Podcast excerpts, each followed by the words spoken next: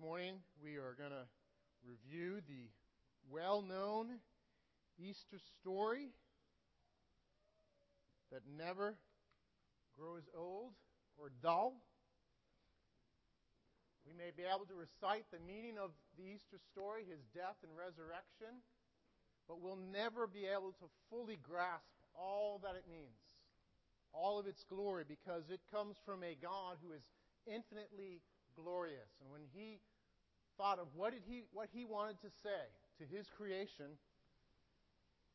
he decided to say it most eloquently through the life, death, and resurrection of his son. So this story, this gospel story, is, is full of glory. And though we may be familiar with it, we'll never, ever stop growing in our understanding of the depths of it. One thing that God does in this particular text in Matthew 27 is he uses irony to make a point. He uses irony to make a point. Matter of fact, the title of the message this morning is The Easter Story, a Cosmic Irony. Now, that's not a word we use a lot. And I had a friend of mine make fun of how I said it, but I think that's how New Englanders say irony, right? You guys say irony if you've ever heard the word irony. But irony is, is something, it's a word, and there's really no other word that quite describes irony besides that word. It describes something where there's a hidden twist, where things are actually quite the opposite of what we think they are.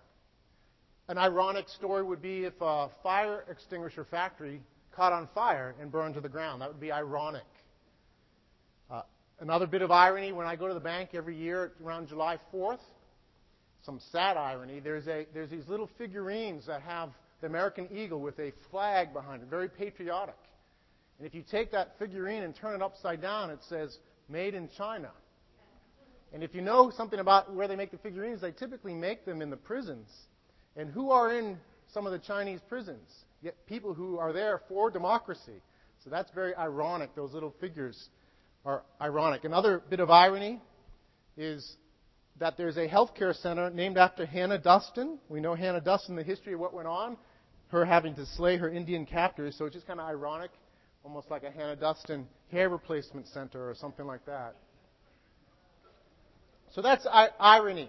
Irony is when things uh, turn out just the opposite of what we would expect. There's, there's irony in this Easter story. And it's put there on purpose. God Himself has given us this irony in this story that we might get the points, that we might, through the drama of irony, understand how incredible this Easter story is. So, as we anticipate the Lord speaking through this this morning, speaking through His Word, let's pray. Lord, we just thank you for this story, the story of the gospel. And we thank you, Lord, that you are a creative, infinitely glorious God, and you've given us this word and the use of irony in this section that we might understand more about you. And so we ask you, God, this morning to come and speak to us. We thank you, Lord, that you're committed to this, and it's amazing, Lord. I am not worthy, Lord, of being used by you, but you are gracious and love us and love your people. So we thank you, and we just anticipate you speaking to us through your word this morning and ask you to do this for your glory. In Jesus' name, amen. Amen. I'm going to start in verse 27 of chapter 27 and read through. You can just listen as I go through this. Uh, Matthew, Matthew chapter 27, sorry, in case you were wondering. Matthew 27, verse 27. Then the soldiers of the governor took Jesus into the governor's headquarters, and they gathered the whole battalion before him. And they stripped him and put a scarlet robe on him. And twisting together a crown of thorns, they put it on his head and put a reed in his right hand. And kneeling before him, they mocked him, saying, Hail, King of the Jews! And they spit on him. And they took the reed and struck him on the head. And when they had mocked him, they stripped him of the robe and put his own clothes on him and led him away to crucify him. As they went out, they found a man of Cyrene, Simon by name. They compelled this man to carry his cross. And when they came to a place called Golgotha, which means place of a skull, they offered him wine to drink, mixed with gall. But when he tasted it, he would not drink it.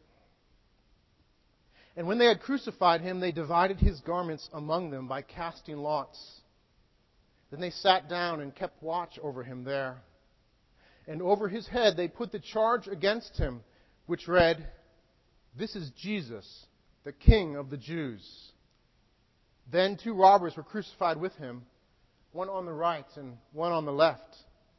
And those who passed by derided him, wagging their heads and saying, You, who would destroy the temple and rebuild it in three days, save yourself. If you are the Son of God, come down from the cross.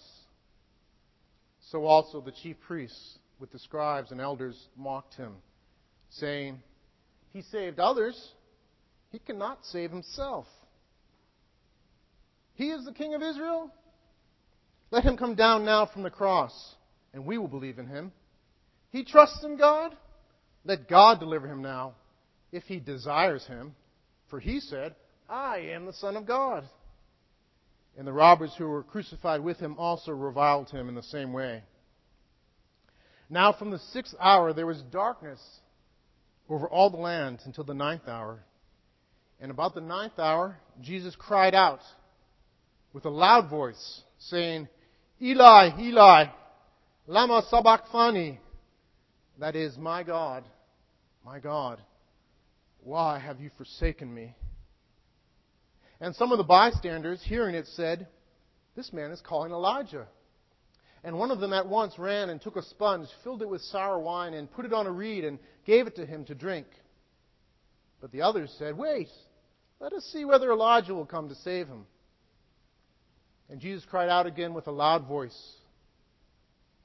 and yielded up his spirit. And behold, the curtain of the temple was torn in two from top to bottom, and the earth shook, and the rocks were split. The tombs also were opened, and many bodies of the saints who had fallen asleep were raised. And coming out of the tombs after his resurrection, they went into the holy city and appeared to many. When the centurion and those who were with him keeping watch over Jesus, saw the earthquake and what took place, they were filled with awe and said, Truly, this was the Son of God. There were also many women there looking on from a distance who had followed Jesus from Galilee, ministering to him, among whom were Mary Magdalene and Mary, the mother of James and Joseph, and the mother of the sons of Zebedee. Matthew chapter 27, 27 to 56. We'll read a little more later. In this section of Scripture, there are three ironic things, three ironies in this story that the Lord uses to teach us about Him. And I am indebted to D.A. Carson for his wonderful exposition of these ironies. The three ironies, and then these ironies are vindicated ultimately in the resurrection. They're not just the invention of the author who wrote the text, they actually come from the infinite, eternal God, that we might grasp the glorious implication of this story about Jesus of Nazareth, the Christ. The first irony I want to talk about this morning is that the one who is marked as king is king indeed. The one who's marked as king is king indeed. And our text this morning, it, it opened with the scene in the praetorium, the headquarters of the Roman soldiers, and they're mocking Jesus. They've scourged him, they've stripped his clothes off, and put on him a scarlet robe and a, this mock crown of thorns. And they give him a reed as a pathetic scepter, and they're making great sport of Jesus. They kneel before him, and with cutting sarcasm, as ones who probably despise the Jewish people and certainly would have despised their king, say, Hail, King of the Jews! And they spit on him and they strike him with the scepter. The ironic thing is what they were saying was truth. He is the King of the Jews. He is the King of the Jews. The very Gospel of Matthew starts out, the first line of the Gospel. It says, The book of genealogy of Jesus Christ, the son of David. If you want to look there, the very first verse says, This is the genealogy of Jesus Christ. Christ means king, the son of David. David was the king of Israel some thousand years before Christ. And that term, son of David, was reserved for someone who was an heir to the throne and ultimately reserved for the long expected king who would take David's throne and rule his people. So they're mocking him as the king of the Jews, and he is the king of the Jews. Not only that, not only what they say and they're mocking, but what they do is ironic as well. For they bow their knees before him and confess that he is the king of the Jews. They bow their knees and they confess, this is the king of the Jews. They're doing it mockingly, but in reality, we know from Philippians chapter 2 that at the end of all time, at the end of all, the judgment, every knee will bow and every tongue will confess that Jesus Christ is Lord. So they are mockingly doing this. In reality, there will be a day when even these Roman soldiers kneel before Jesus and say the same thing that they said that day Jesus Christ is Lord. Hail, King of the Jews, they will say one day and mean it. Now, either they'll mean it and they'll be sorrowful for it, or they'll mean it and they'll be joyful for it. Every person will fall into one of those two categories. And so that's ironic that they would confess and mock him, yet say the truth. And they're mocking the king of the Jews, who is the king of kings, the very one who gave the, these soldiers the ability to think, have thoughts, and speak words, and do things, came from Jesus himself. He's the creator and the sustainer of all things. And so he's there as the King of Kings. And they're mocking him, yet what they say is actually true. That he is all those things. And yet he's a king unlike any other king. Unlike any other king in the world, for he is a servant king. He comes as servant as all. He came to endure the scorn of his enemies, to allow people to mock him, to endure mockery and death for the sake of his enemies. He's a king unlike any other king. And this, this scene and what he goes through and the mockery that they subject him to is a sign of that this is a king unlike any other king who has ever been or who ever will be. This is a king who is a servant and who gives his life for his very enemies. He's a king who would say on the cross of his Roman soldiers who were mocking him and deriding him, Father, forgive them, for they know not what they do. He is a king unlike any other king. He's the King of Kings. And I don't know about you, but if I were there and I were like I was when I was young, before I understood who he was, I would have been mocking right along with him. I would have been deriding him right along with him. For matter of fact, I did that. I didn't come to know Christ truly until I was 17, and I can remember with, with some shame things I used to do, ways I used to mock Christ and mock his followers too, make fun of them.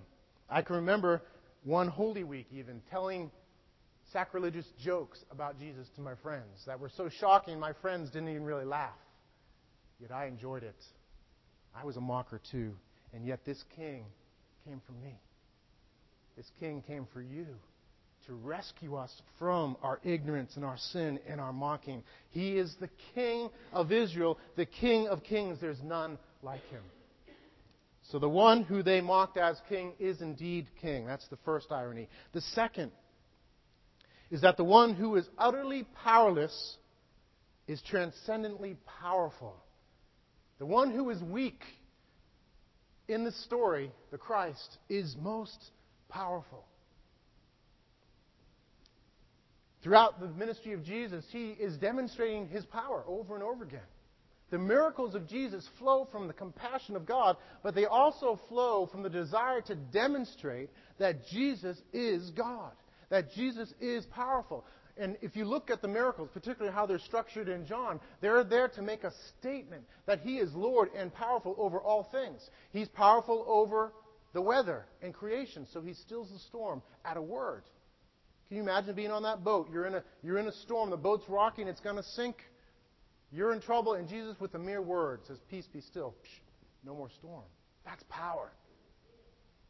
He, later on, he raises the dead the widow's son, the widow of Nain, and Lazarus. There's people who are actually dead. And he demonstrates his power by speaking, Lazarus, come forth. And Lazarus comes forth alive. He demonstrates his power over sickness and over the demonic realm throughout his ministry. And yet we find him at the very end of his ministry, his earthly ministry, weak and powerless, subjected to the cross, subjected to shame, in a most pitiful state of weakness. So he's before his accusers. He doesn't say anything, he doesn't defend himself. He's scourged, and he's so weakened by it all that he can't even carry his own cross to that hill. Now, that was normal. Prisoners usually would carry their cross to the hill. They could do that. Jesus was so weakened by the whole ordeal that he couldn't carry his own cross member. And so Simon of Cyrene had to do it. That's why that's there in Scripture, to, to make it clear that he's very weak at this moment. He is, he is coming under the brutality of the crucifixion and the implications of the crucifixion. That he would bear sin and be rejected by his Father. And so he's falling under that. He's weak. And he's choosing not to say a word. Now, he could have. He could have said the word. He could have asked God for power to take himself off the cross or to, to be strengthened through it, and yet he subjects himself to weakness. And his mockers picked up on this. And so they say things to him like, You who would destroy the temple and rebuild it in three days, save yourself. Jesus had actually said that earlier on in his ministry.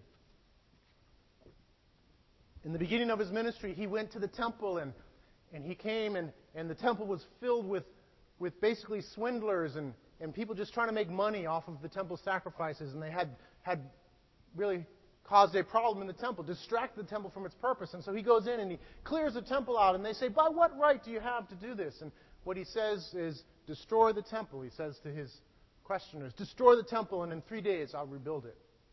Now they probably listened and thought, What are you talking about? Who do you think you are?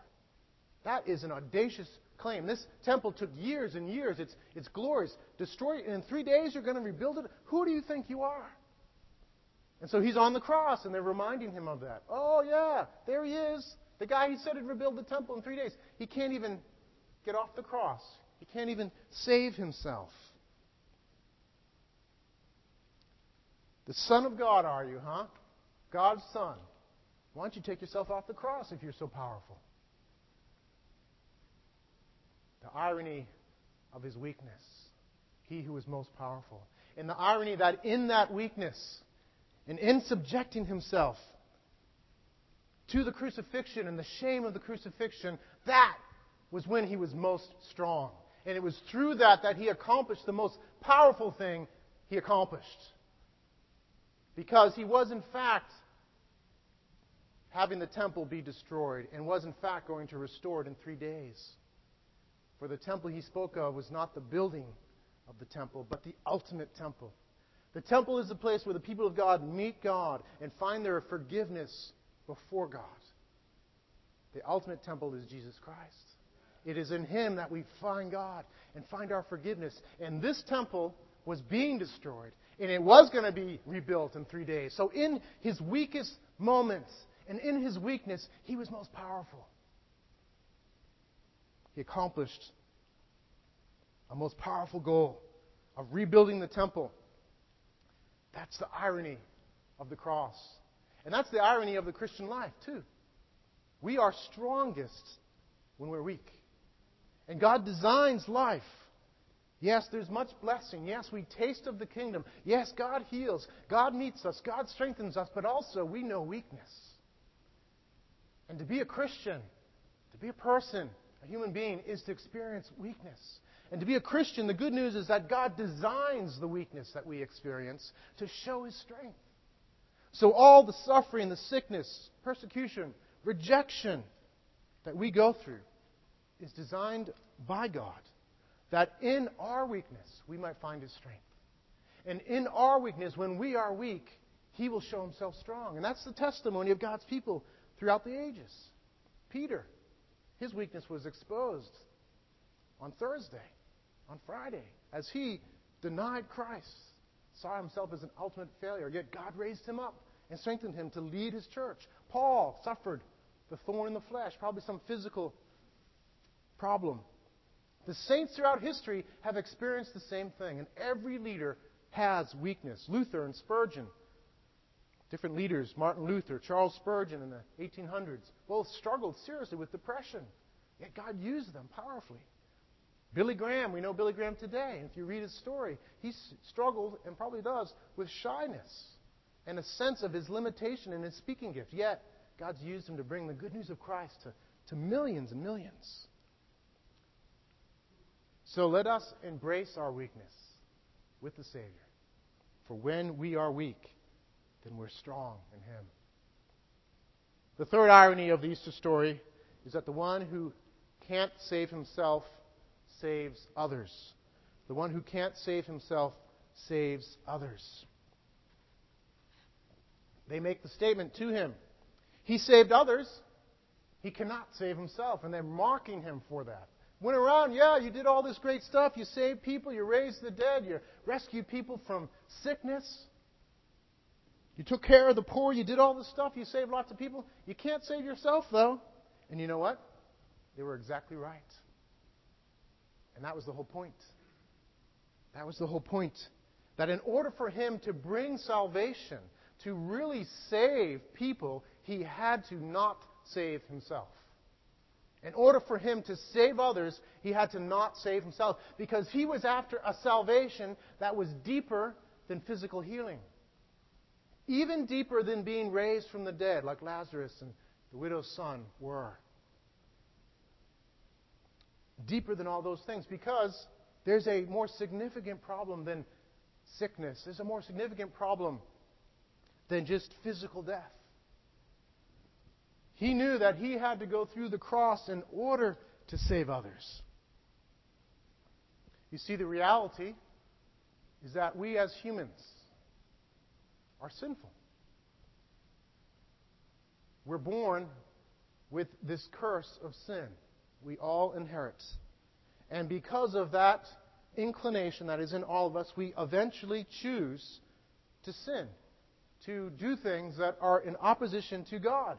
There's just this drive in us that is an insane drive that wants to deny God, that wants to make sure that if anybody is the center of our life, it's not God. Now, we'll pretend sometimes He is, but naturally, left to ourselves, we don't want to have Him as the center of our lives.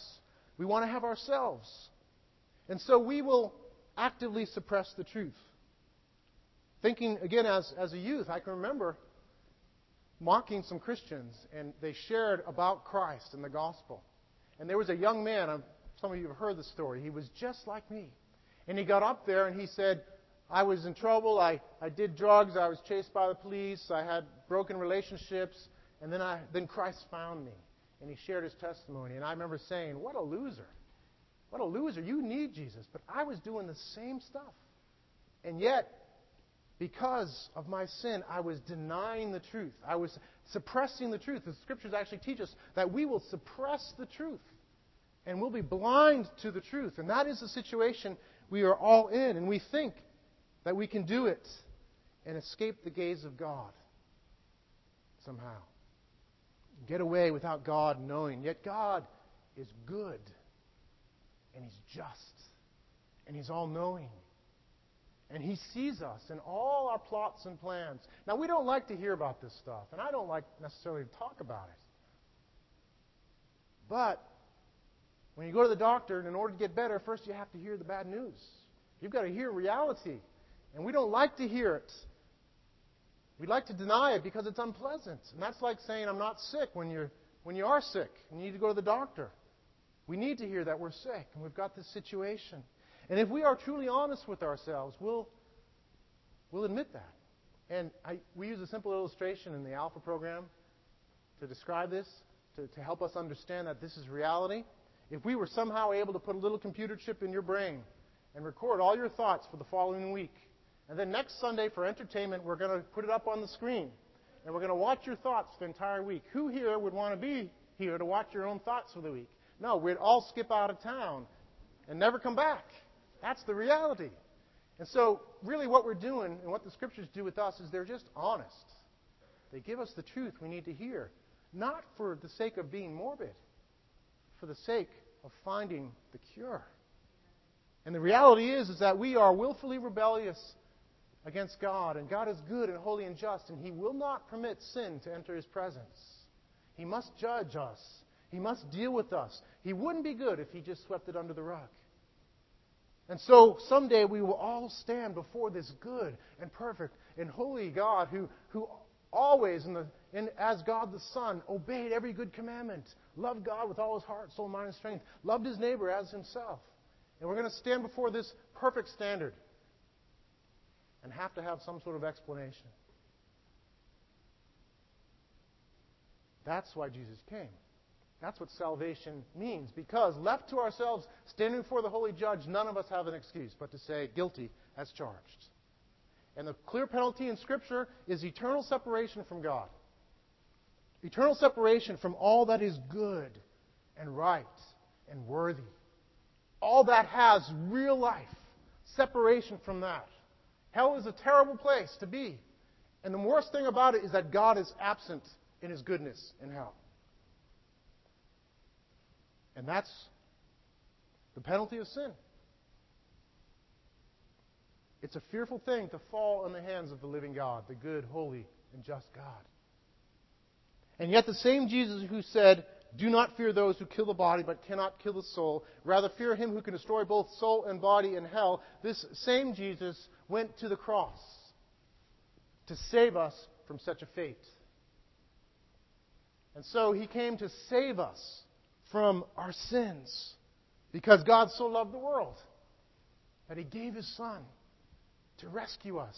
And so the statement that they said to Jesus in mocking Him, He saved others, He can't save Himself, was exactly true. Because in order for Him to rescue us, to rescue others, to save others, He had to endure our penalty on the cross, bear the holy, just, good wrath of God, pay for it completely, drink the cup to every last drop, that cup of God's wrath, all the way down till it was finished. And pay the penalty. And then rise again from the dead, victorious over sin and death. So he couldn't save others in order to save us, to rescue us, to shed his blood because of the fierce justice of God and the fierce love of God. The Son agreed to do this one final point that these three ironies the one who is mocked as king is king, the one who is weak is ultimately powerful, the one who saved others couldn't save himself are ultimately vindicated through his resurrection. So turn with me to chapter 28, verses 1 to 10.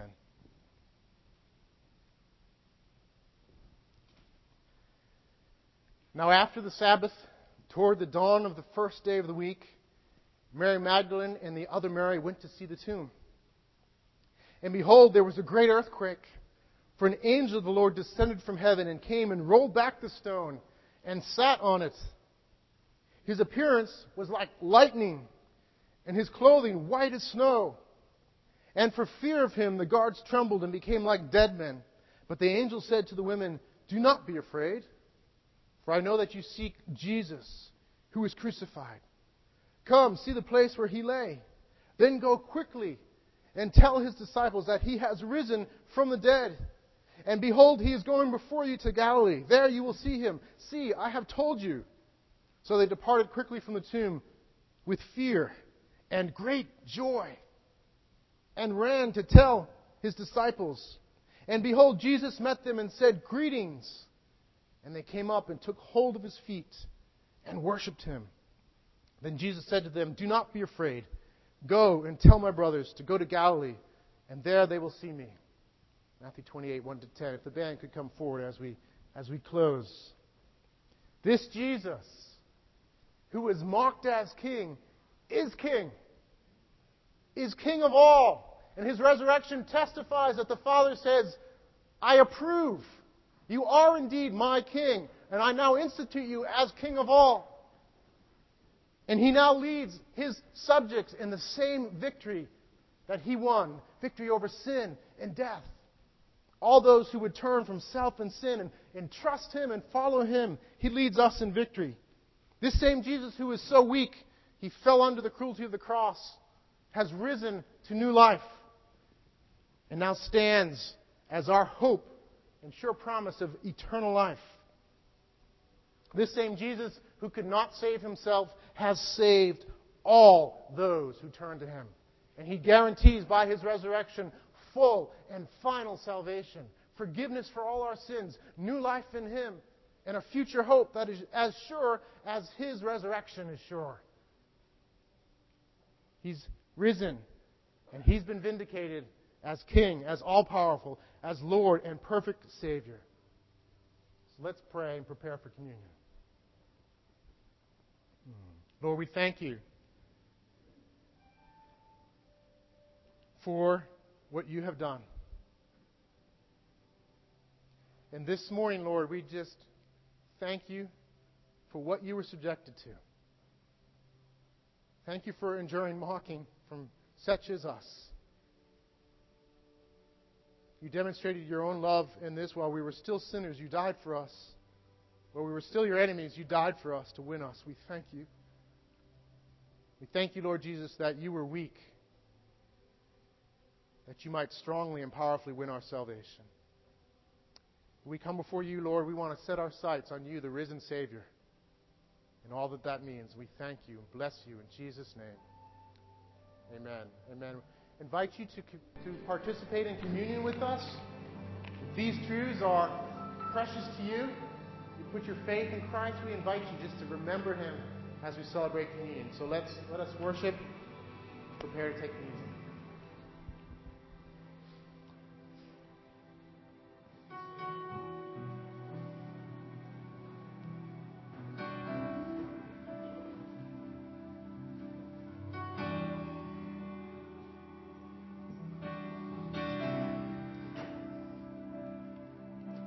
The mystery of the cross I cannot comprehend. The agonies of Calvary. You, the perfect Holy One, crushed your Son, drank the bitter cup reserved for me. By your perfect sacrifice, I've been brought near. Your enemy you've made your friend. Pouring out the riches of your glorious grace. Your mercy and your kindness know no end.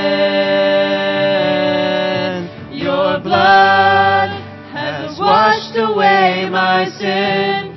Jesus, thank you. The Father's wrath completely satisfied. Jesus, thank you. Once your enemy, now seated at your table. Jesus, thank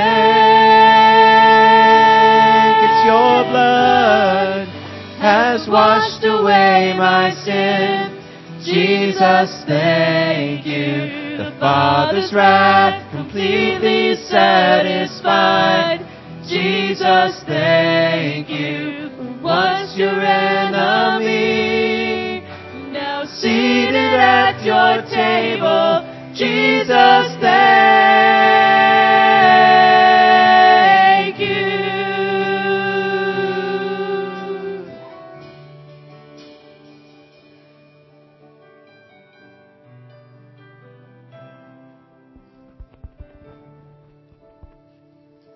John chapter 11,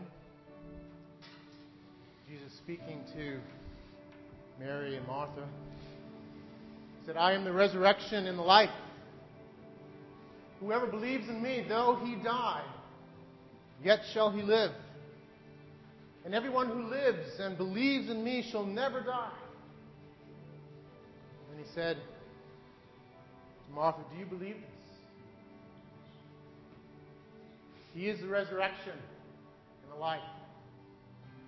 Whoever believes in him, though we die, we will live as he lives. He gave his body and his blood for this purpose to win you and me from sin for himself, to find forgiveness and eternal life with him. So, as we prepare to take communion, communion in a minute, let us just prepare our hearts to receive and remember the one who was resurrected for our sake.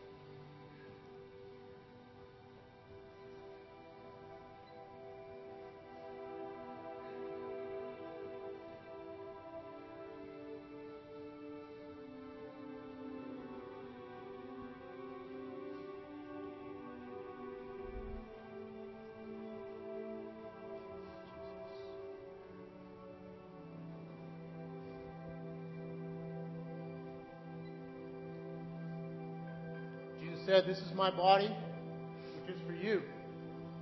Do this in remembrance of me.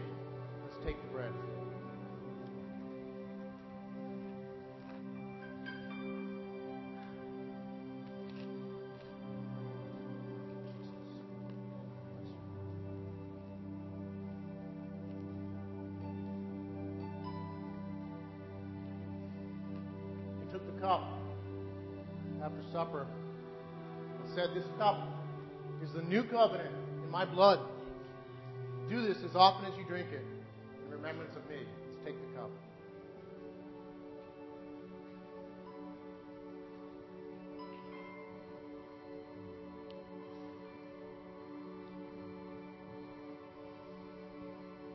Lord, we thank you we receive all that you've done. We celebrate it this morning. Thank you for the life you bring to us. Now, Lord, love you. We want to live for you because of this. By your grace for your glory, we thank you and bless you. Amen. Let's close in one worship song.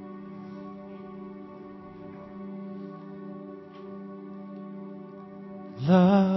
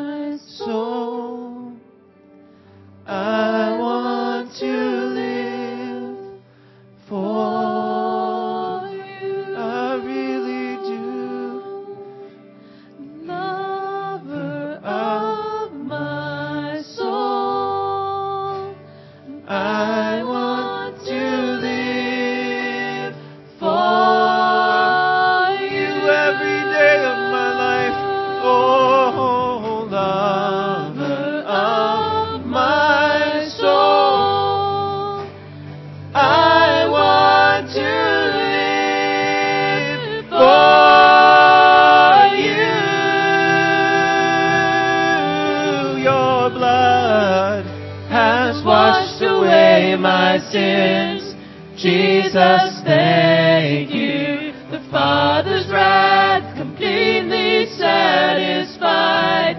Jesus, thank oh, you. oh, your blood has washed away my sin. Jesus, thank you. The Father's wrath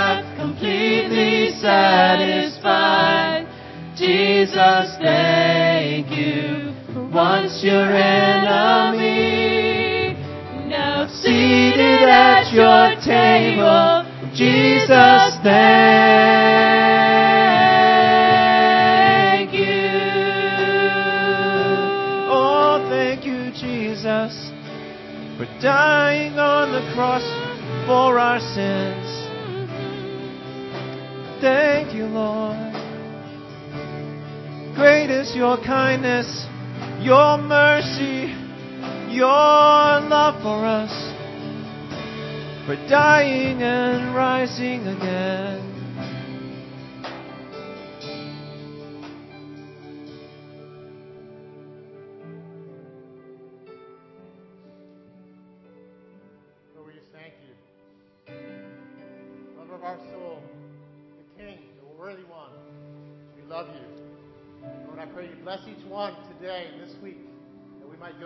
Place on this resurrection day, remembering all that you've done, finding our life in you and our joy and our strength. Lord, I pray you would minister to and through each one here today.